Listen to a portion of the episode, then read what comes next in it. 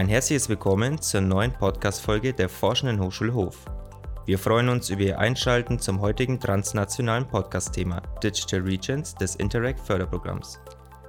Bevor wir in das Thema einsteigen, begrüßt Sie am Mikrofon Nicola Rebern, das bin ich, und Hanna Weber zur zweiten Takeover-Folge.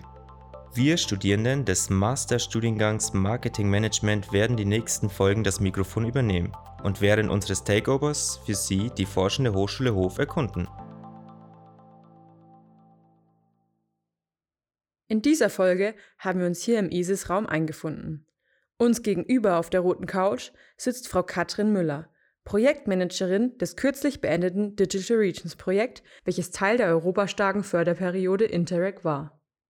Heute erforschen wir, was sich dahinter genauer versteckt, welche Ergebnisse aus diesem Projekt hervorgingen und wie dadurch die Zukunft Europas geprägt wird.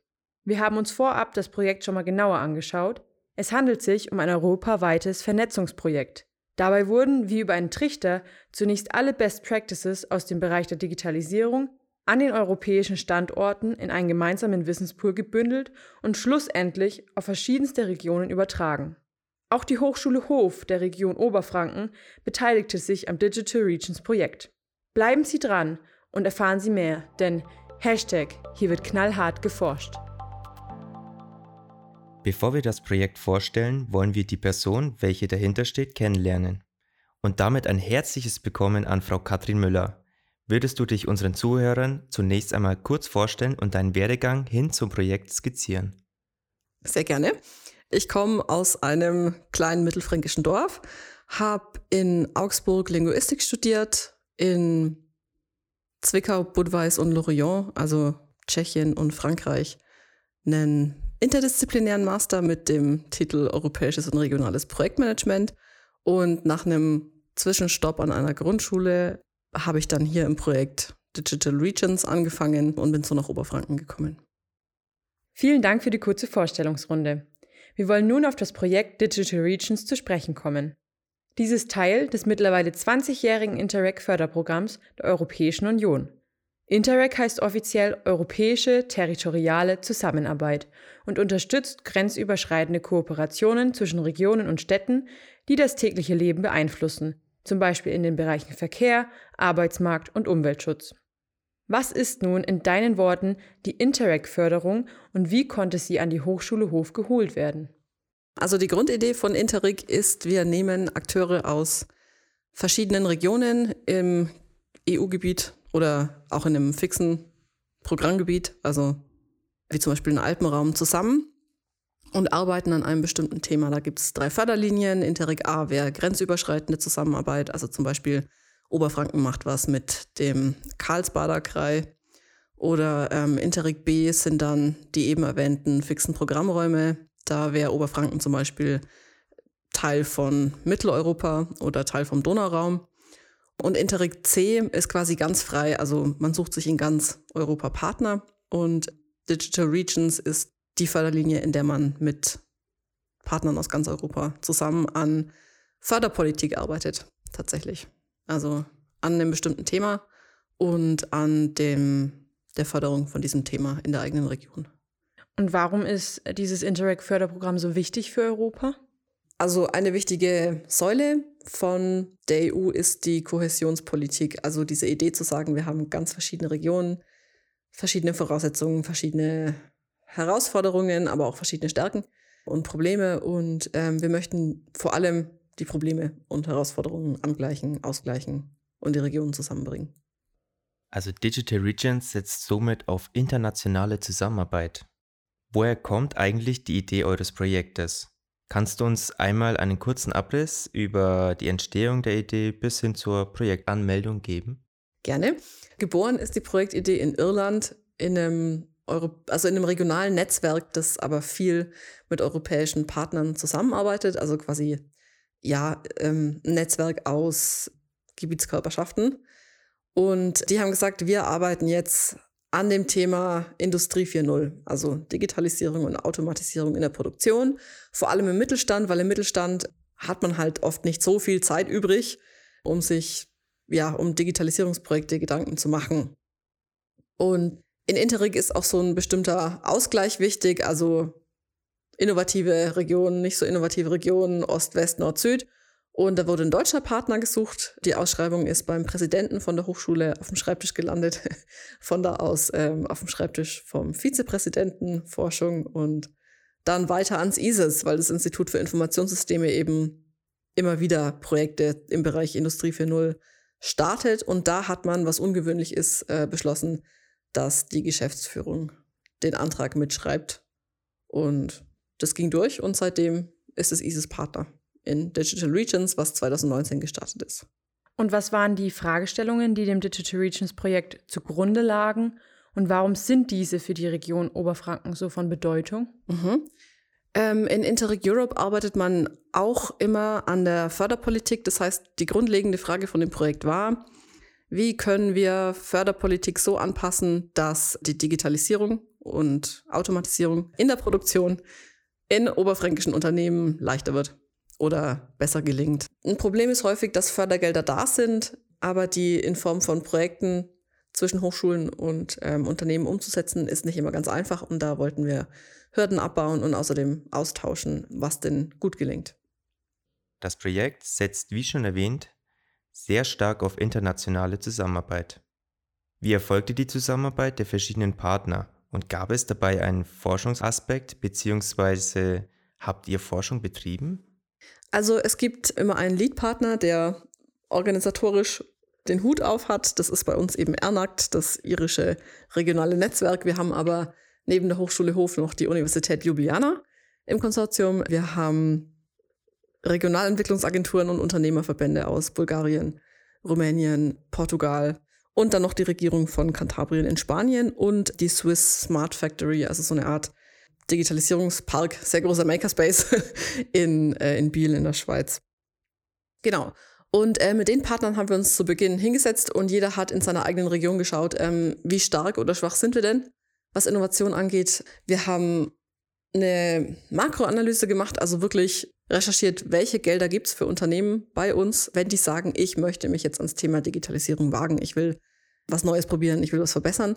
Wir haben Unternehmen in Oberfranken gefragt, ob sie Förderprogramme kennen eben, also von allen Ebenen. Es gibt äh, richtig viele Förderprogramme eigentlich auf oberfränkischer Ebene, bayerischer, deutscher, EU-Ebene. Ob sie da welche kennen, ob sie die nutzen und die Antwort war, die gute Hälfte kennt gar keine und 80 Prozent nutzt auch keine Förderung. Das war außerdem in allen Regionen ziemlich ähnlich. Also wir haben sowohl in Bulgarien als auch in der Schweiz als auch bei uns ähnliche Gründe, warum Unternehmen das nicht nutzen. Zum Beispiel, es kostet zu viel Zeit, die Antragstellung. Ich habe niemanden übrig, der sich mit solchen Themen beschäftigen kann. Ich sehe tatsächlich vor, vor Förderwald die für mich geeigneten Bäume nicht. Also das sind so die Probleme. Und von wem oder wie werden die Partner ausgewählt? Also äh, haben sich da welche beworben? Gibt es da ein besonderes Netzwerk dafür? Ja, es läuft typischerweise so ab, dass eine Organisation eine Projektidee hat und für diese Idee Partner sucht. Und das kann man zum Beispiel über Matchmaking-Plattformen machen. Da bin ich zurzeit unterwegs. Äh, man kann aber auch einfach Kontakte aus früheren Projekten nutzen. So ging das irgendwann an uns. Also es kannte jemand, jemanden, der jemanden kannte und so kam die Projektidee bis hier.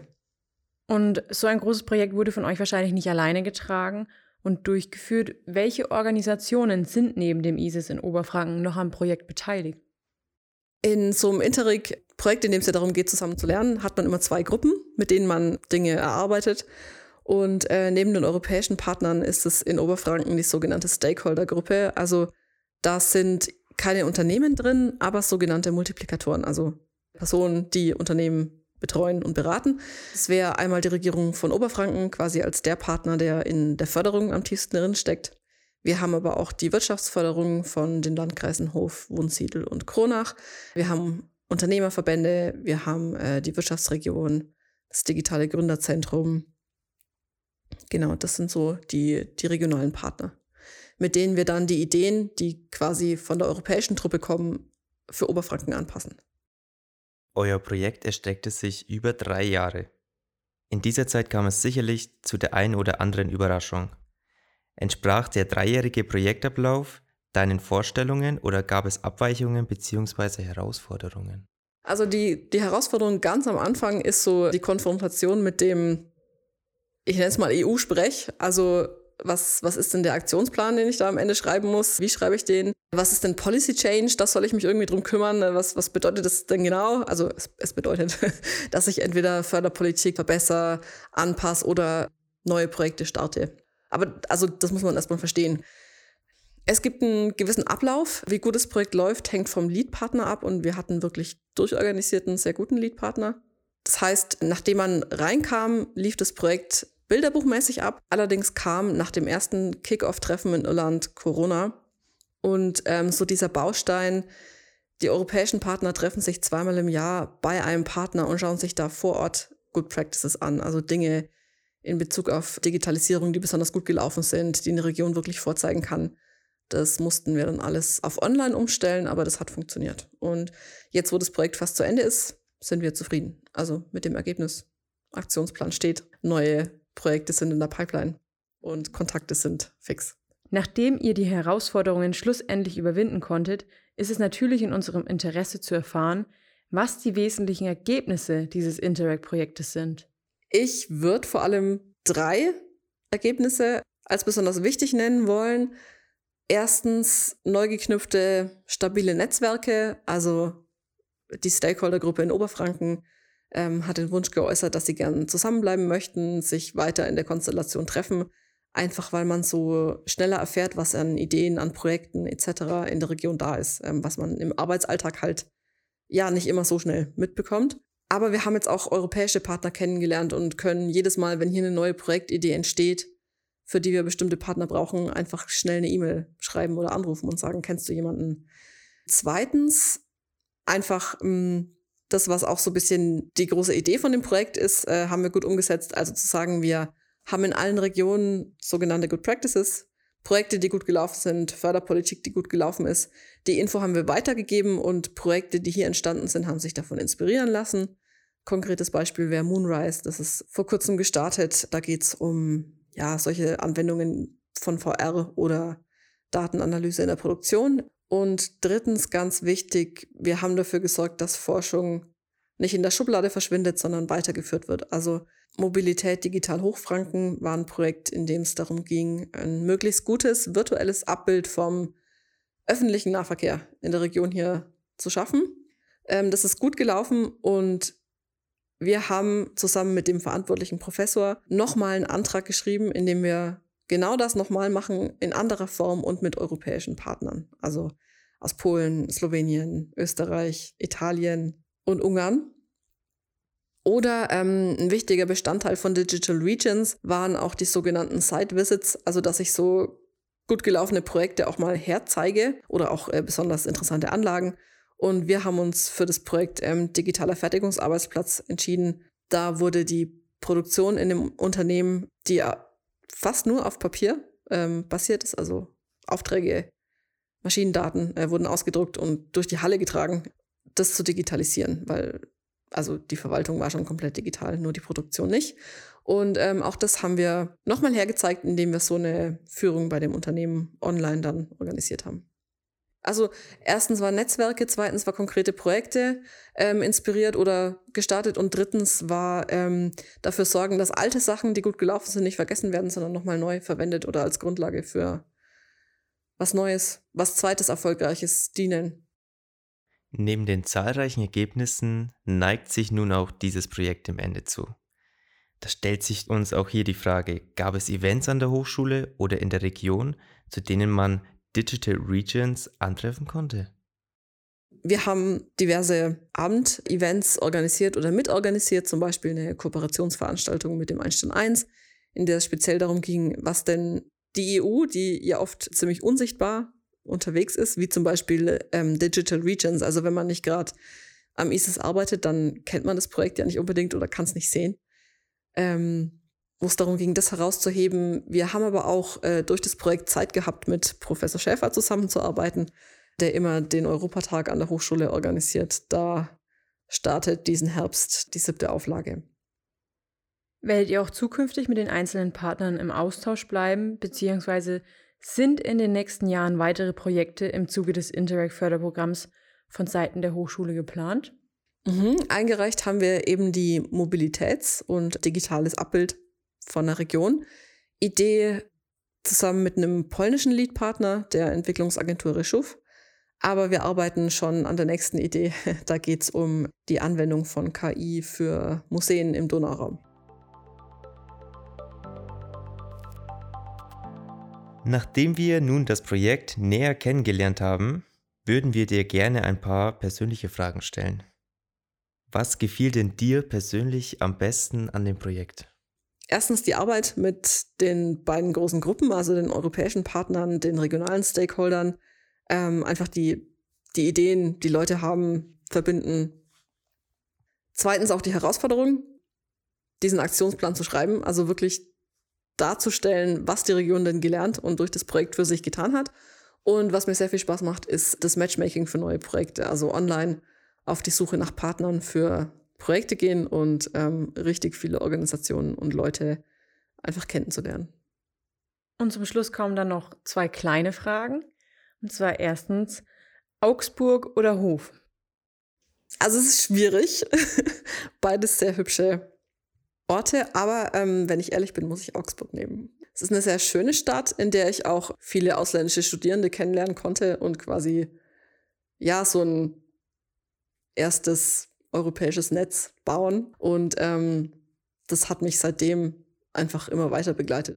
Und zu guter Letzt dann noch, nenne uns deine persönlichen Secret Places in Hof. Oh, ich habe eine Lieblingsbank im Theresienstein. Ich mag Förbau. Das ist ein Dorf weiter raus, ähm, das ich mal zufällig entdeckt habe. Und ich radel sehr gern durch Leimitz an der Milchtanke vorbei. Ja, dann bedanken wir uns herzlich für diesen umfangreichen Einblick und wünschen euch und eurem Projekt weiterhin viel Erfolg. So, und das war's jetzt auch schon wieder von unserer Seite. Sie hörten Hanna Weber und Nikla Reban von der Hochschule für angewandte Wissenschaften Hof. Wir bedanken uns recht herzlich bei Frau Müller, Projektmanagerin des Interact-Projektes. Sie war heute zu Gast beim zweiten Takeover des Podcasts der Forschenden Hochschule Hof. Schalten Sie gerne wieder ein, denn Sie wissen ja, Hashtag hier wird knallhart geforscht.